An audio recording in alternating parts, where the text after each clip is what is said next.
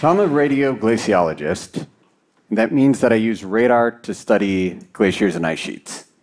And like most glaciologists right now, I'm working on the problem of estimating how much the ice is going to contribute to sea level rise in the future. So today I want to talk to you about why it's so hard to put good numbers on sea level rise, and why I believe that by changing the way we think about radar technology and earth science education, we can get much better at it. So when most scientists talk about sea level rise, they show a plot like this. This is produced using ice sheet and climate models. On the right, you can see the range of sea level predicted by these models over the next 100 years. For context, this is current sea level, and this is the sea level above which more than 4 million people could be vulnerable to displacement. So, in terms of planning, the uncertainty in this plot is already large. However, beyond that, this plot comes with the asterisk and the caveat unless the West Antarctic ice sheet collapses. And in that case, we would be talking about dramatically higher numbers. They'd literally be off the chart. And the reason we should take that possibility seriously is that we know from the geologic history of the Earth that there were periods in its history when sea level rose much more quickly than today. And right now, we cannot rule out the possibility of that happening in the future. So, why can't we say with confidence whether or not a significant portion of a continent scale ice sheet will or will not collapse? Well, in order to do that, we need models that we know include all of the processes, conditions, and physics that would be involved in a collapse like that. And that's hard to know because those processes and conditions are taking place beneath kilometers of ice.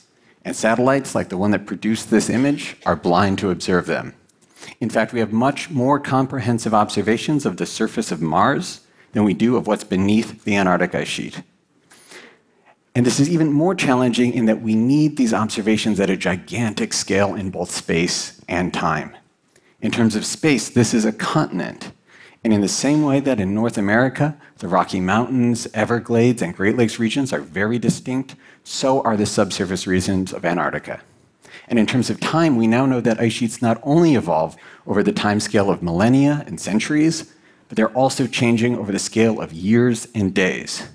So, what we want is observations beneath kilometers of ice at the scale of a continent, and we want them all the time.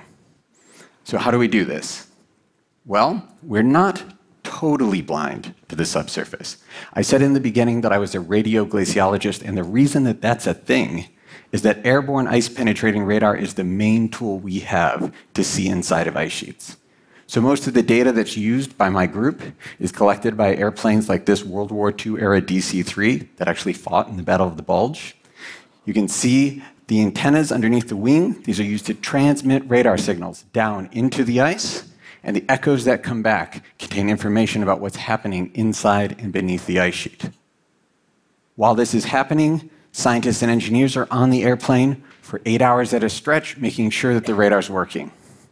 And I think this is actually a misconception about this type of field work where people imagine scientists peering out the window, contemplating the landscape, its geologic context, and the fate of the ice sheets. Uh, we actually had a guy from the BBC's Frozen Planet on one of these flights, and he spent like hours videotaping us turn knobs. Um, and I was actually watching the series years later with my wife, and a scene like this came up, and I commented on how beautiful it was. And she said, weren't you on that flight? I said, Yeah, but I was looking at a computer screen. Um, so, so when you think about this type of fieldwork, don't think about images like this. Think about images like this. This is a radargram, which is a vertical profile through the ice sheet, kind of like a slice of cake. The bright layer on the top is the surface of the ice sheet. The bright layer on the bottom is the bedrock of the continent itself. And the layers in between are kind of like tree rings in that they contain information about the history of the ice sheet. And it's amazing that this works this well. The ground penetrating radars that are used to investigate infrastructures of roads or detect landmines struggle to get through a few meters of Earth. And here we're peering through three kilometers of ice. And there are sophisticated, interesting electromagnetic reasons for that. But let's say for now that ice is basically the perfect target for radar, and radar is basically the perfect tool to study ice sheets. So these are the flight lines of most of the modern airborne radar sounding profiles collected over Antarctica. This is the result of heroic efforts over decades by teams from a variety of countries and international collaborations. And when you put those together, you get an image like this, which is what the continent of Antarctica would look like without all the ice on top. And you can really see the diversity of the continent on an image like this. The red features are volcanoes or mountains. The areas that are blue would be open ocean if the ice sheet was removed. This is that giant spatial scale.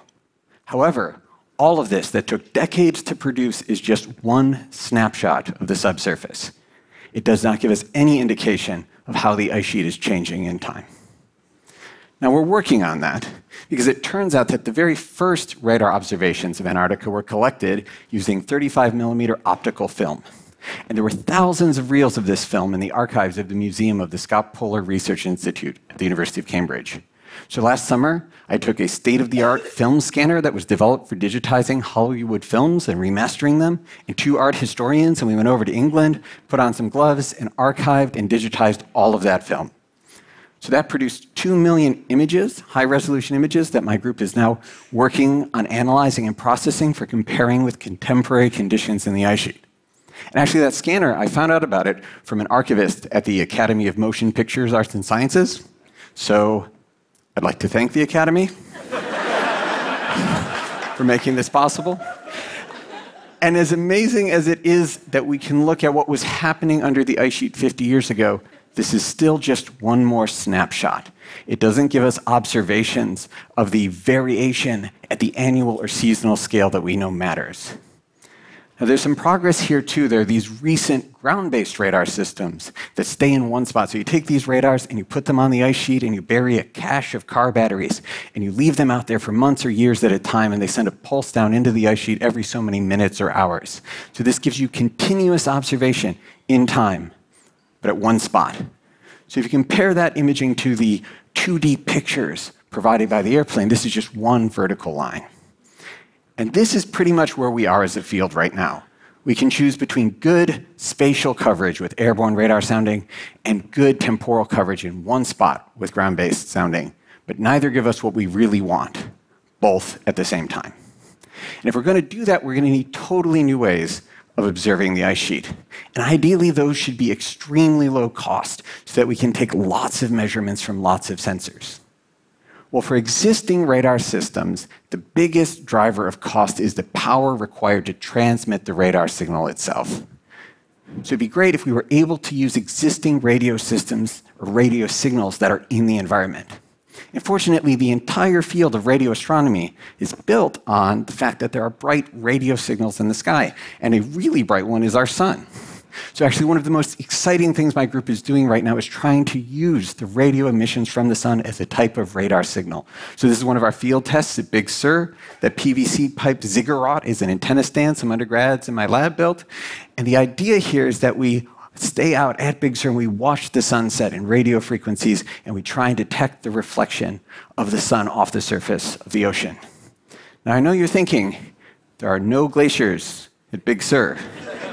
And that's true. Uh, but it turns out that detecting the reflection of the sun off the surface of the ocean and detecting the reflection off the bottom of an ice sheet are extremely geophysically similar. And if this works, we should be able to apply the same measurement principle in Antarctica.